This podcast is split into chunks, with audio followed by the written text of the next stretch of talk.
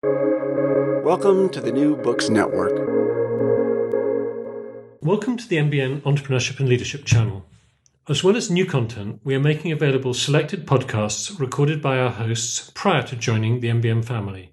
This is one of them, and so this podcast may refer to itself with a different name and identity. Enjoy the show. What's going on here is beyond normal. It's completely extraordinary in a very positive way. Business brings the world together. It may be quite uh, brutal, it may be quite you know, simple, it may not be very intellectual or, or refined, but there's something about the entrepreneurship. There are only two kinds of people that the ones that are discouraged by failure and the ones that are encouraged by failure. And that what makes the difference. It's Innovation in Europe by Project Kazimierz. Now another episode with your hosts Richard Lucas and Samuel Cook. Hello again, Project Kazimierz listener. This is Sam Cook, the co-host of Project Kazimierz, with uh, sitting here with Richard Lucas as always. How you doing, Richard? I'm doing very well. All right, Richard. Today, uh, as as is the tradition, you bring one of your contacts or friends from the uh, startup community here in Krakow, and we're going to interview him. And uh, so we have a an interesting uh, case today here of uh, Vincent, who's from France. Richard, why don't you tell us a little bit more about Vincent, and then we'll introduce him. Okay. Well, I mean, uh, as a well-educated British person, my French my French is way worse than a well-educated French person's English. Vincent, uh, I'm sure Vergonjeanne is a. I, I met, I met uh, three or four years ago, I suppose, when he was presenting at a startup community event, and uh, he's a very busy guy. I'm a very busy guy, so we don't meet that often, but we got to know each other and certainly clicked at a business and personal level. And uh, when I I remember Vincent making an announcement about the sort of project he wanted to run. But uh, so Vincent, well, but I think rather than me introduce him, I'd like you to do it yourself, Vincent. So why don't you explain your background before you moved to Poland, what what brought you here, and what you tried to do, and then maybe we'll we'll move on to the success story of the company you now run. Sure. Hi Sam. Hi Richard. Um, thanks for me. Thanks for having me here how I came here is uh, is is I'm, I'm, in the video game business. Uh, I'm a, I'm a programmer by uh, uh by trade, but in 2009 I I actually uh, co-founded a company called Kobojo, which was a social gaming company which which got some quite some success at the time. We were one of the first French company to uh, to have the social games on Facebook. We we had over a million daily active users we raised quite a quite a large amount of money, about seven point five million dollars uh, in 2011. Uh, grew the business to 90 people, and uh, for for plenty of uh, of reasons, mostly personal, I actually moved to Poland in 2012.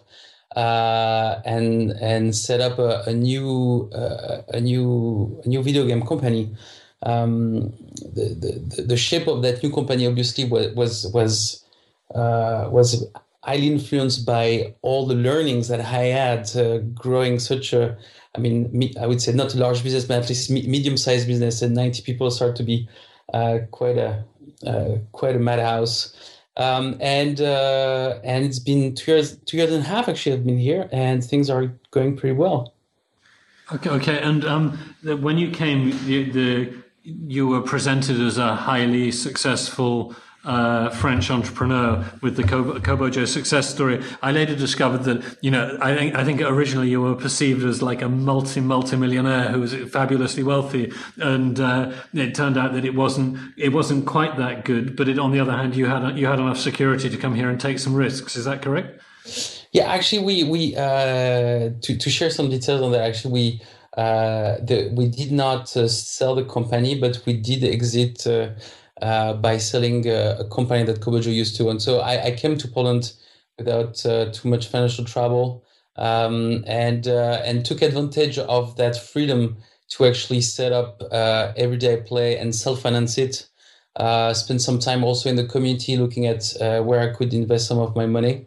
but it was one of the, the lessons is that uh, raising money is it was extremely uh, useful for Kobojo at the time, but it comes also with some trades and and starting from scratch, I definitely knew I wanted to uh, uh, get that, uh, that that freedom of uh, self funding, and so I was I was lucky to be able to do so.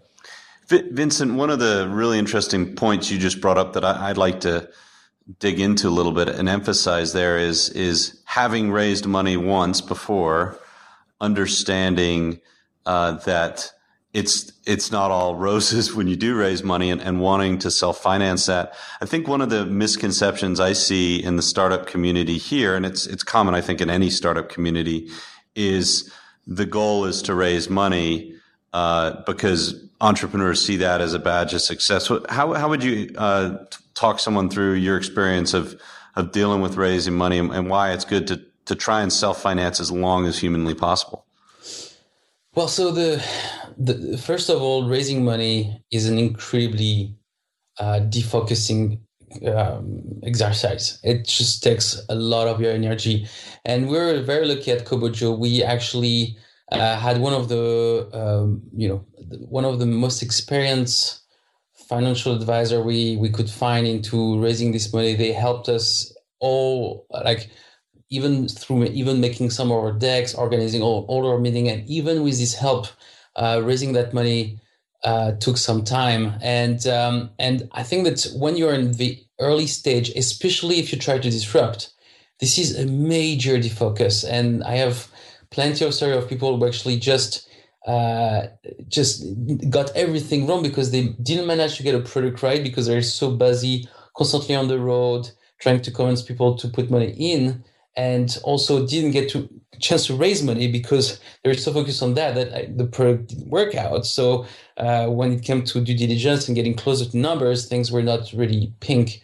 I think there's a huge value. I'm a huge, huge believer. Everywhere I go, I've been in, I've been uh, lucky enough to be invited to to mentor uh, or to talk about my experience, the, the one key thing that I do for every single of the company I've founded is is actually follow the, the lean startup model. I'm a huge fan of that.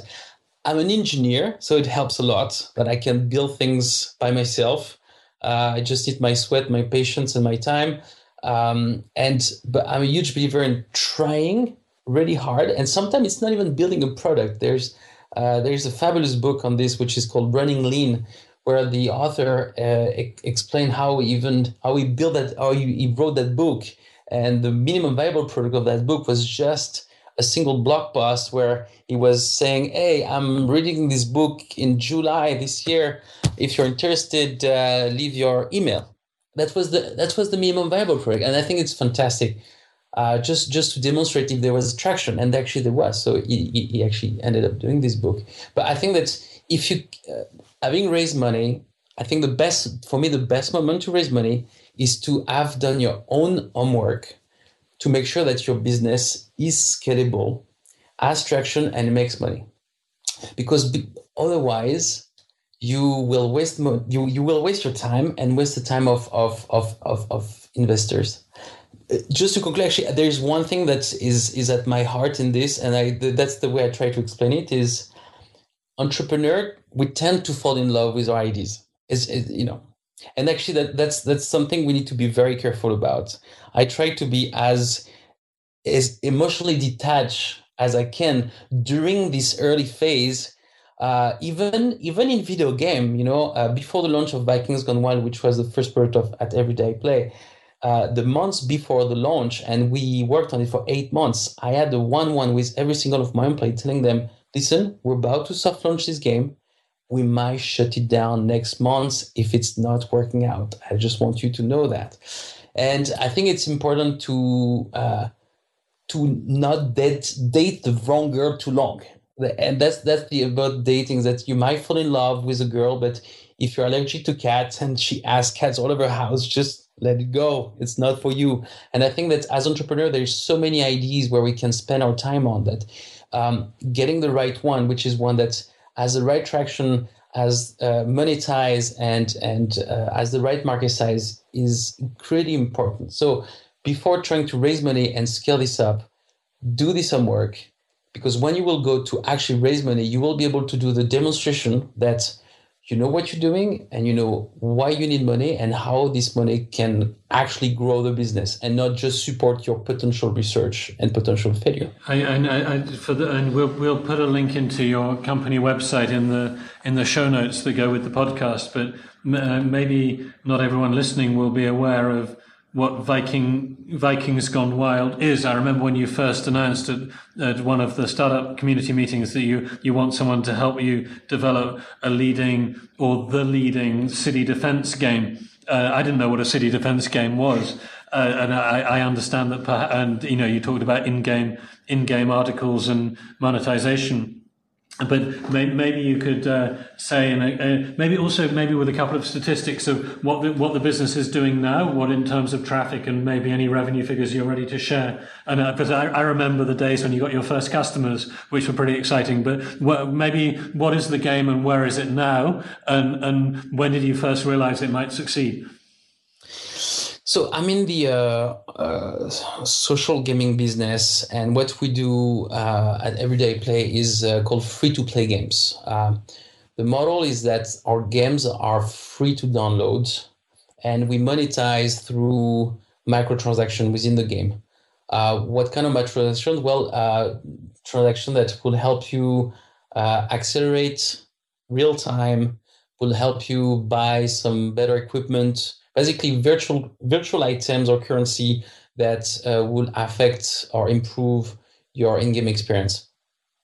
Um, at Kobojo, we used to do that, uh, but with a target called casual, casual games, which is basically a, a very wide audience. Uh, and the business model of those type of games required a, a, very large amount of users because the average revenue per user will be around two to three cents on a daily basis. Um, starting every day I play again and knowing that I didn't have the type of traffic that Kobojo had at that time because it was it's just that time was gone and it's just a different era. Uh, we're doing what's called mid-core game, which is basically uh, uh, a game that are slightly more difficult, oriented for truly through actual, uh, I would say, hardcore players in a sense, but with a visual that's that still wants to be uh, with for a wide audience. And this has been successful for us. We see about uh, 20 cent, uh, 20 cent dollar per active daily users. And this has allowed us to make a profitable business with uh, a, a, lot less traffic than, than Kobojo used to have. Uh, the company today makes uh, between 100 $150,000 a month we employ 22 uh, people and uh, uh, so there, thanks to also Poland's, uh, I would say, um, cost of cost of business, running a business here, it leaves us enough room for us to uh, to actually uh, make benef- benefits and and and stay free of publishers or investors for a while. Um, yeah, so that that will be a picture of what we do and where we are at. Okay, uh, you you, ra- you raised the issue of the, the cost of doing business here, and part of the purpose of this of, of, of this project Kazimierz podcast is to to underline to people who might have no idea where where Kazimierz is, where Krakow is, where Poland is, that there's this country in Europe which is can be quite an attractive place for a tech entrepreneur such as yourself from from France or from wherever. Um, it, we just had. Uh, uh, earlier today, we were talking to the former head of Google, Krakow, who said that, you know, Sergey Brin from Google has said they didn't come to Poland because it's cheap. You know, they were looking for talent. But maybe you could com- you could comment on the cost and also on the quality of the of the people that you're you're hiring. Some of whom I've, I know. I think one of the co-founders of a business I invested in that that, that failed uh, Mihal is now working for you. So I, I, know something about the I know something about the the talents available. But could you comment on that? Because yeah, actually, actually, it's a it's a great story. Uh, and my story with Poland actually started a while back. I used to work for Microsoft in Ireland in 2006 as a programmer. And actually, I was the third programmer hired off what will become a 40, 40 developer team two years later. And when I left that team two years later, uh, actually half of those developers were Polish, but not because of Polish migration in Ireland, be, but because of the fact that they were just the most talented guy we had. And actually, we were flying them over from Wrocław, from Krakow, from Warsaw, and uh, to to Ireland. So um, turns out that when I left Kobojo, we actually initially wanted to move to uh, to to San Francisco, which is where my, my wife is from. Uh, but uh, our parents actually recently, at the time, moved to moved to Krakow and, and, and proposed, why don't you spend some time with us? And uh, and uh, I knew the cost of living was cheaper, uh, but I also knew that there was really talented developers in in the country, and and so so put together, it was a no-brainer. I knew I wanted to self-finance this company, and I knew that there was absolutely no way to self-finance this another studio moving to San Francisco. Um, so it was it's it, it becomes like a, a, almost a no-brainer for me to to move here. Once I moved here, uh, not only did I found talented developers, but I also found really really talented artists. Um, and um, and and overall, I think that's uh, really, really nice people. I have no will to move out of this country anytime soon. On top of that, Krakow is is an absolutely beautiful city with uh, with uh, with a beautiful center, two hundred fifty thousand students or two hundred thousand students, very active nightlife, uh, very a very energetic uh, uh, sorry energetic city. Um, at the end of the day, I am incredibly happy to be here. Yes, I, I, th- I think you mentioned the, the, you know the attitude to foreigners. Is, is, I think that you know particularly in a time when many countries are putting up barriers, you know the the fact that uh, maybe for whatever historical reasons, whether it's the the Krakow's traditional center as a, a trading hub or whether it's the fact that you know the artificial exclusion from the world economy thanks to communism means that people are glad to be going in the other direction. You know, foreign business people such as yourself and and me, we and Sam for that matter, feel feel very welcome here, and it's it, you know it goes against the image of the, the sometimes the media gives the impression that Central Europe's rather intolerant, but it's it, it feels to feels. I think it feel you've, you've told me yourself. It, people you, you already feel welcome here, right? Yeah, absolutely. There, there is also something important. Important is that uh, when I moved here, I did not speak Polish, and I'm still in the process to do so. Um, and uh, I, I, I, remember very perfectly being at Microsoft, interviewing all those people, which all had an incredible, incredibly perfect English. And I was asking, so where, where did you leave? Like to learn? I've never left Poland before, and so uh, so I think there's. Uh, the, the language barrier actually is is is very low in my opinion, especially in the uh, in, in the age in the, in the age bracket of the people I work with. My I think the the age average of my company is 27 um, but uh, so so so that that really helps a lot as well because i i never felt any barrier language uh, since i've been here and, and your your circumstances were like I, I, think there's a bit of your life history you left out that I remember we were talking about uh, different kind of social issues. And you said that you I, I think we were talking there'd been some riots somewhere and you're saying you you weren't that far away from being a, a kid on the streets who might be taking part in a riot rather than rather than being worried about it and um, what was what what sort of characteristics do you think that were in you? And if people remember we have people from all over the world listening. And like the idea of a, a kid on the streets in in in Paris or wherever ending up being a technology entrepreneur via Microsoft might seem like an unlikely journey. But what what do you think it was about you that made you like entrepreneur material? Uh, if you like, if you do some like self analysis of your own personality, because people don't really know what you're like, and from the basis of what we've asked you so far. It's so it's it's funny. It's uh I thanks for asking this question. Um, the story is, is, I was I was 12 years old and I had, uh, this scientific magazine whatever which had like one programming section which was a very compact quick basic code. I went to my dad. We just acquired a, a brand new computer and asked him can I type this inside the computer? And um, I didn't know at the time he put me in front of a, comp- a quick basic compiler. I, I diligently typed every single letter press F5 and this stuff showed me circles bouncing on the screen and I was absolutely amazed. And I think that's that was the starting point. The, the key of it was that as a 12 years old, I found a place where I could, you know, on the edge of being a teenager, found a place where I could create and define a world um, in the in the shape I, I, I wanted to.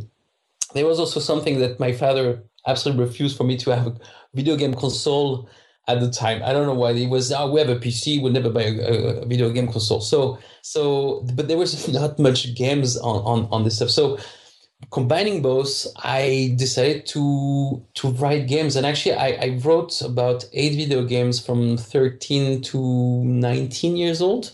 Uh, I was lucky to find uh, the my best friend at the time, which was an artist in becoming, a guy really really talented, and we just spent our time together all the time. He was making art, I was making code, and I think that uh, yeah, the, the story you're, you're talking about is the fact that actually most, unfortunately, I was born in a, in a fairly poor and, and, and not so happy place in the south in south suburb of Paris. And a lot of my friend of the time actually didn't end up in, in great places. And um, but the fact that I knew I wanted to be a programmer, I had this capacity to create, to express myself, uh, changed completely the way I, I look at life. And and I knew at like at 16, I knew what I wanted to do of my life in a very strong way. So so that has shaped a lot of stuff and uh, and and so I've been trying to uh, share this with uh, with younger as as a teacher, um, and also as trying to organize some uh, NGO related to teaching video game programming to kids, um, to to kind of reproduce that same experience and share it. Vincent, I, I think um, one of the things that you know for listeners who who have some experience in this that you brought up, I'd, I'd like to explore a little bit is the the programmer artist relationship and and uh you know I, I I've I've been amazed because I've I've always worked remotely with developers and programmers and designers and you know it wasn't until I got to Krakow and found this uh, uh incredible talent pool that I, I started to hire uh, designers first and then the designers were complaining that their design wasn't being implemented properly, so they wanted the developers next to them. And I quickly realized that I needed to just shut everything down everywhere else I had it going mm-hmm. and, and just centralize my uh, operations in one office. And, and um, you know, the thing that I found, and everyone talks about AGH and the, the, um, the the programming side of Krakow, but I think one of the hidden secrets here is the artistic side and you think of Jagiellonian and, and, and the, the, the cultural richness. You, you, go to the center of Krakow, the amazing National History Museum. The art there is stunning. And that tradition in Krakow is extremely strong and the design community is really good. And, and it's hard to put a value on the right design or the right designer who can, put that out there. So what, what has your experience been here in taking your vision and, and getting designers to give some, some real life to it? So it's it's a very good point. Um, uh, well, I have a special story about that because when I when I moved here, the first person I wanted to find was a designer because I was a programmer. So I kind of wanted to reconstitute what had been kind of my uh, actually uh, moving out of Kobojo. I was in a journey to kind of find the simplest route to happiness and simplest route to happiness was to reproduce that programmer designer stuff. And I found Radek with the co-founder of Everyday Play um, and uh, and I put an ad on on Gumtree. Uh, I didn't know where to put it at the time, and I received so many CVs and so many uh, so many stuff. And and, and I met Radek, was this incredibly talented guy who actually just happened to leave the company. He was working for t-shirt company. He left it six months ago because he wanted to be a video game artist, and he thought if I'm if I'm working for this company, I'm never gonna find a job in video game. If I date this girl, I need to I need to dump it for to find the right girl I want to be with in a sense, you know, as an image. And he did. So when I met him, he was uh, he was not only a, a, designer, but he also was he was for me an entrepreneur. Like the the the move he did to look for that job was very strong. Um, I totally agree with what you're saying about uh, the synergy between designer and developer. I I don't believe into, especially in the video game industry, I don't believe into remote work. Some people make it work. I don't know how they do it. I have, uh, I think that the, the, the most, the, the, it's, it, I think you have to, to, to witness it yourself, to see a programmer as an artist sitting in the same room working working together and to finding the the the, the, the trick, the you know the the the, the magician trick on the, with the minimum art and, and and some coding behind to find the right thing. The the Krakow community in terms of art is is pretty amazing. I have uh, six artists at Kobojo. They are all so talented. We recently had an internal game jam. Uh, I decided to do that for two days. We we dropped the pen out of the normal roadmap and uh, anybody in the company could team up with anybody to try to make up their own game for two days. And uh, and even through this open exercise uh, uh, it's amazing. So actually really the city really has both. They have very strong engineer school. And actually one of my lead developer used to be an intern out of AGH and went through being an intern to a full-time employee to a lead developer um, and uh, incredibly talented uh, artist. There is one thing on the artist side, though, is that there is a very classical painting, uh, drawing kind of uh, heritage in those schools, and the a lot of the people that I've met have told me that they had to work their way out to become digital and so so there might still be a bridge here uh, that is uh, that I hope is is being built. Uh, but uh, the story of my co-founder Radek is that when he took his first job, uh, they were like, "Do you know Photoshop?" He said, "Uh huh," and he came back home and and opened Photoshop. Said, "Okay, how the stuff does this work?" Because all his theoretical study were actual physical painting or drawing. but um, but people here have this. Uh, sorry, I'm French, so I don't pronounce the H well. This hunger to uh, to to learn and and and and and and do things. And at the end of the day, I I I really I'm really lucky to have found really talented people here. I think one of the things you really brought up there that you know I don't you said I don't know how people could do virtual work in the video game world. Well, I, I did virtual work. Um, and it was very useful as, a, as an American where wages are, are much higher and, and cost and, and talent is not nearly as concentrated as it was. If, you know, where I was living and working in upstate New York, I couldn't have found a designer or programmer within, you know, 50 miles of me that would have come close. And even if I went down to New York City, um, the cost of hiring those designers and programmers would have been prohibitive. So I, I, still would have been working remotely. So that's why I decided to go the virtual route. And, and the, the best place I found for the cost and the budget I had at that time was in the Philippines. The problem was it was, you know, halfway around the world, literally a 12 hour difference. And uh, was able to make that work for a while. And it got me to the point where I was and an amazing staff over there that, that did amazing things for me. Um, but I found that when I went and visited them, it was much better you know, and, and, and their productivity shot up after we had that personal connection. And I, I just went and started visiting more and more. And then eventually I realized that, um, I wanted to settle down and live in one place and chose Krakow. And that's why I've consolidated my operations here. But I think the synergy and the speed of production and the quality of production I've, I've noticed by having everyone in one office has been amazing. And, you know, a lot of American companies like to offshore here, but my, my point or my idea that, that you seem to have hit also is, well, why don't you just move here and do the whole thing? Yeah, I think I think that uh, so like you, I I experienced it also, and that's why I've been, especially for everyday place, so like it was so important for me. I am not looking for any remote people, um, and I have I have worked especially in the period where I was doing a lot of lean startup experimentation it's so easy, you know, to get uh, someone. Uh, I had I had people uh, even in in Afghanistan making some code in .NET for me um, through uh, through some of those uh, freelancer.com and stuff like that. Uh, th- these works if you know exactly what you want and if you can communicate it properly, then execution can come out properly.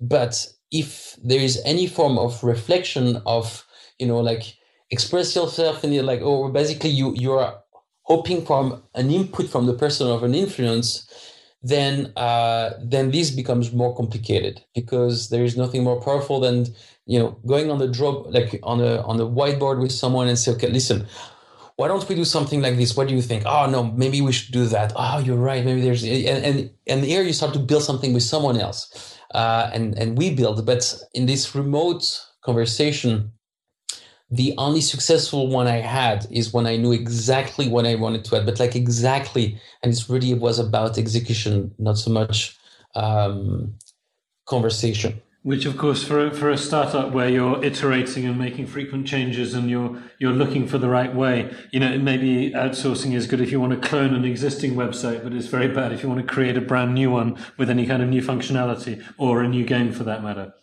Yeah, absolutely. Okay. And in, in terms of um, just for the sake of listeners and also for myself that I get on in business, what what what what sort of things does someone study to become a designer, and what does it? I, I think many people have got a concept the, the the coder or the software developer writes code, but is is the designer uh, is that an artistic job or is it more like a kind of systems architecture? What what do, what does a designer do for you, or what does a designer do for well, so I, so maybe you want to answer that, Sam, because I don't have designer. I have artist in my company. Uh, so, uh, but but maybe Sam, do you want to answer this well, one? I, I've had a, and I don't know how it works in the video video game in- industry, but I've had a very interesting education the last few month, few months just working with designers. There's many different types. You have the um, user experience designer who who develops the the flow and the architecture. They're they're like a, almost a systems engineer that lays it out for the the the user interface designer and the and then the developer and the user interface designer goes in and takes that roadmap of the flow and the logic and the, the elements that need to be there and and they put on the the artistic touch and the artistic touch is so subjective and sometimes you have to test it to see what works, but that, that's what makes people actually do the things that the UX designer says need to be done. You know, the, the button color, the button placement, the, you know, then you get into copywriting and everything else. And I, and I know that for you, uh, in the video game world, I'd be fascinated to hear how your interaction works with artists because, you know, for us that you've got to design the template for the artist to work on. Yeah. Um, so, so, so it's, it's, it's funny because it's, uh, in a sense, there are two very colliding and and and you know one is left uh, is a left brain type of guy, and the other one is a right brain type of guy, and uh, and so. Uh, and, and so the, this is amazing when you can really get them to collaborate and and have this communication rolling.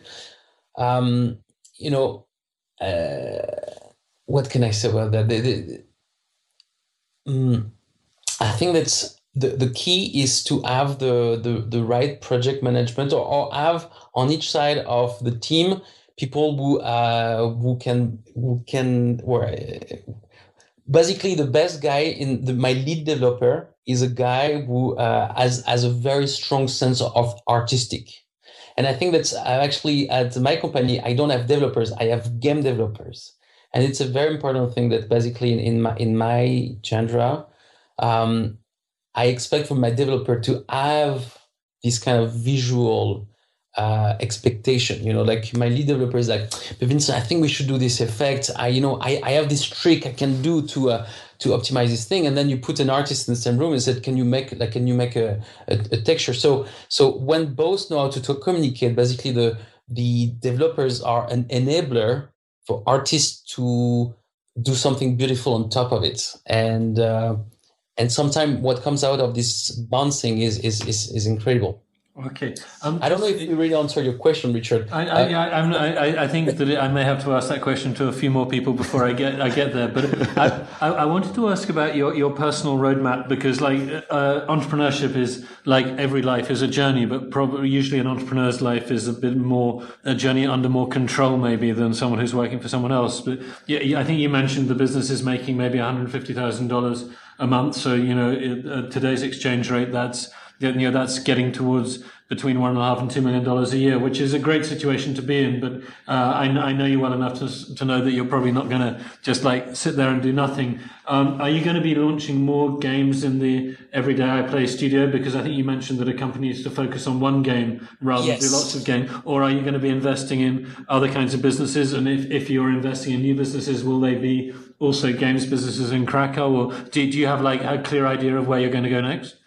So so uh, we have been working for the last nine months, ten months maybe, uh, on the next game, which is like uh, two to four weeks away from soft launch. You know, it's like making a game is like making a house. You know, when it starts, you never know when it's when it's actually ready. Um, but uh, because you know this level of polish polishing can can go uh, pretty far. But yeah, we're about to launch a new game. Uh, in my industry, actually, the life the life cycle of a game is is in average three years. Uh, after three years, the game will still keep making money, but uh, not in a way that might be sustainable. It, some actually last uh, six years, but it's a lucky shot.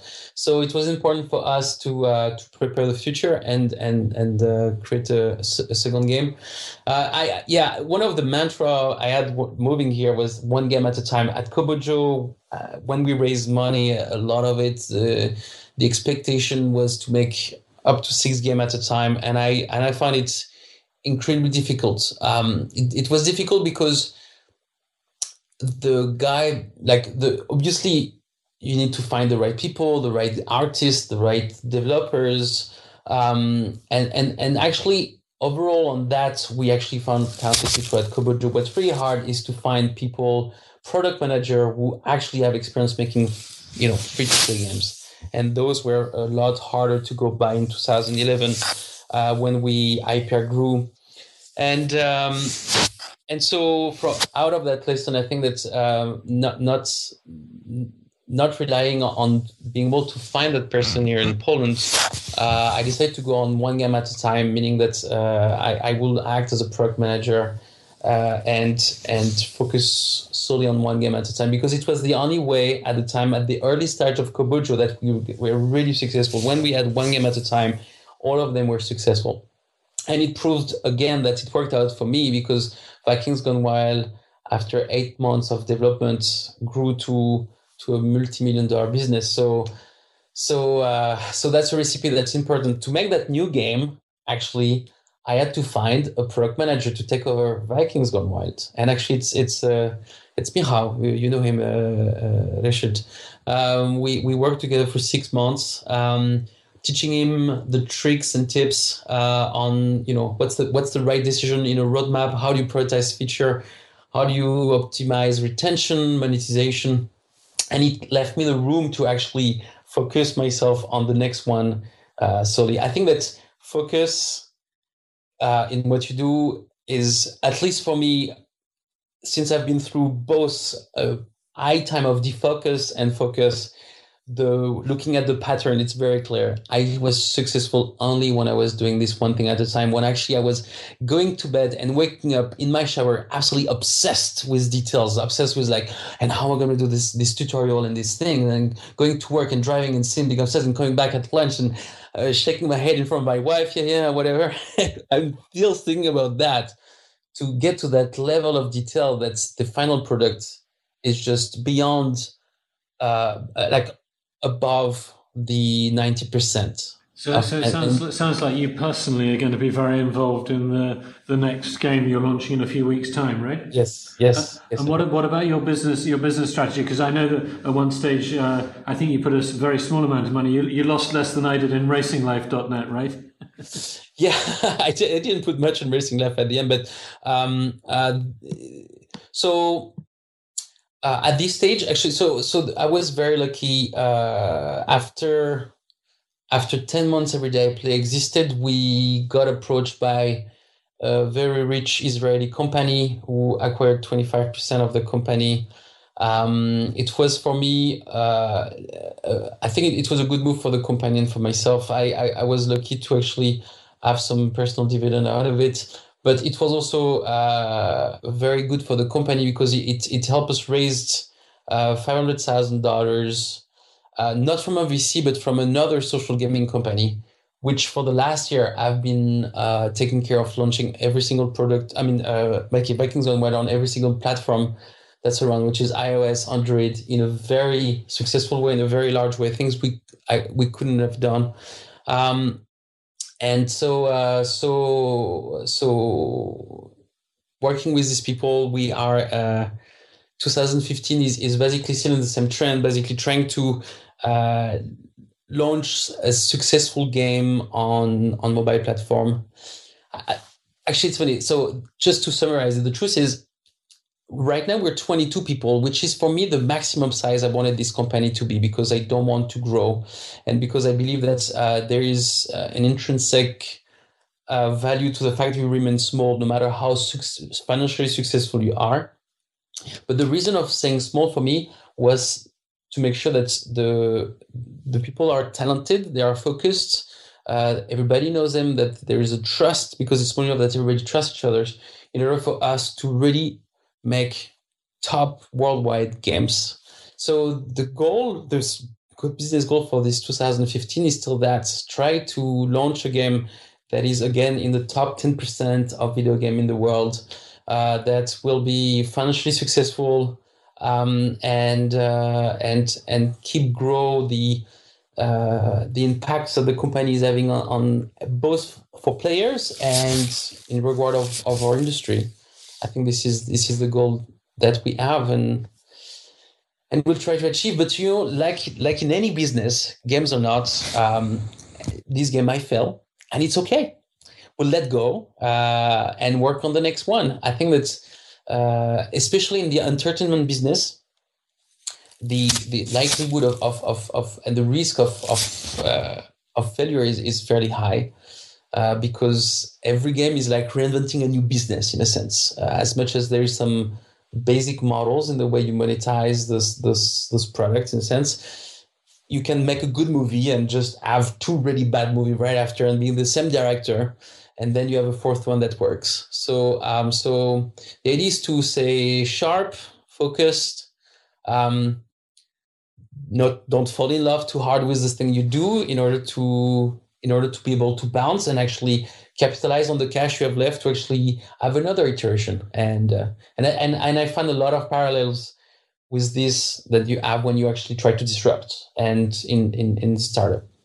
Okay, so so that's very clear in terms of the strategy for the company. Uh, I, I, and if anyone listening to this had a, I, I know you you give your your very limited time away quite generously to very generously to give an hour or two advice to different startups. But uh, would you, yeah, uh, from from my perspective, from a, just a business logic point of view, you'd be an ideal shareholder for someone who had a game of global potential because you'd be very smart money. But are you actually considering at all investing in? If someone listening to this wanted to approach you with an investment proposal, do you have the time to talk to them, or are you, are you just going to focus on your your core business for now? Actually, uh, we're not interested to talk to VC, but if you're a video game uh, uh, entrepreneur and uh, let, us chat. I'm I'm really happy to uh, to meet more people who do the same thing, and we might uh, find some synergy. So I'm I'm uh, would be very happy to talk to other uh, video game entrepreneur. Okay, we can we can't guarantee we'll find someone, but I I, I, I really love knowing knowing people who I, I love knowing people who know more than I do, which is almost everybody. um, but um, just to before before we wrap up, I mean the, the, the objective of this podcast is about uh, putting uh, Kazimierz and Krakow. Uh, the the assets, the benefits. We've already talked about this a little already, so I don't want to repeat yourself. But you know, if you had a message, that, just imagine some guy in you know Santiago, Chile, or Sydney, Australia, or some village in Africa, um, um, who just who had the the potential to to relocate here. What what and who had an idea? You came here with an existing skill set. You were already successful in the games industry. But suppose someone's just a young man or woman who, who's ambitious, has a little bit of money, but not any particular skill set. Is Krakow a good place for them to come? I think I think it's it's the perfect place. The truth is, it is a very it's a highly competitive place in terms of uh, cost of employment. Um, so it, it leaves you a lot more room to actually self finance, and we kind of went through that lightly. And how for me it's so important that you actually self finance the beginning of your startup, so that you don't waste your time trying to convince people for six months. It's an incredibly uh, large pool of talented young people. A lot, a lot of school. The education system in Poland is incredibly good and difficult. So the people coming out of it are actually really, really skilled. Um, uh, both on the artistic and the uh, and the engineering sides, with a very strong engineering uh, side. And overall, Krakow is an absolutely amazing place. I just love it. I can bike everywhere. Uh, it's proper winter, proper summer. Um, it's it has a lot of green places. I I love the place I am. I love the people I work with, and I would recommend anyone if uh, if if they're looking for a place to start something. I would definitely recommend Krakow. No no question asked.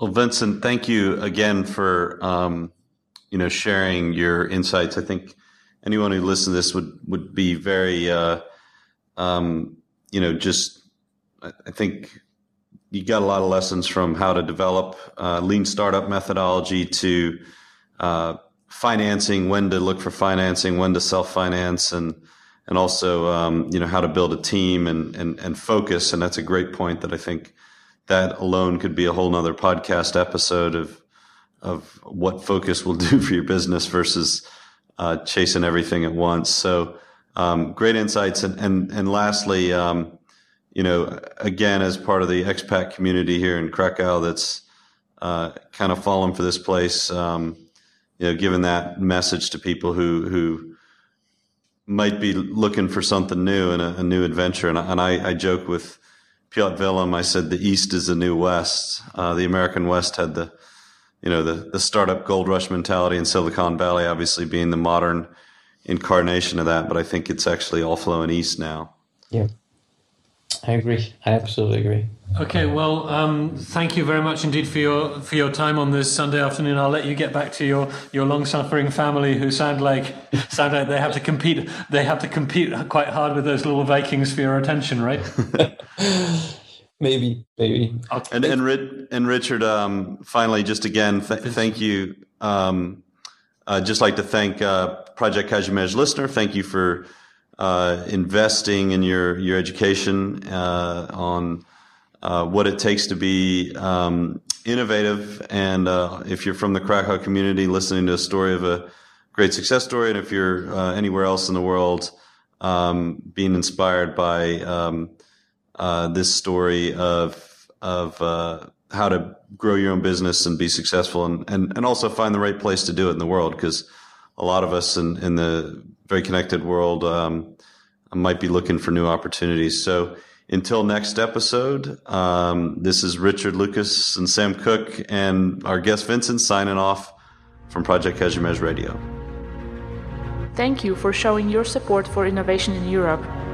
Tell other innovators about the entrepreneurial movement by leaving a review in iTunes. For detailed show notes and community updates, visit projectkazimierz.com.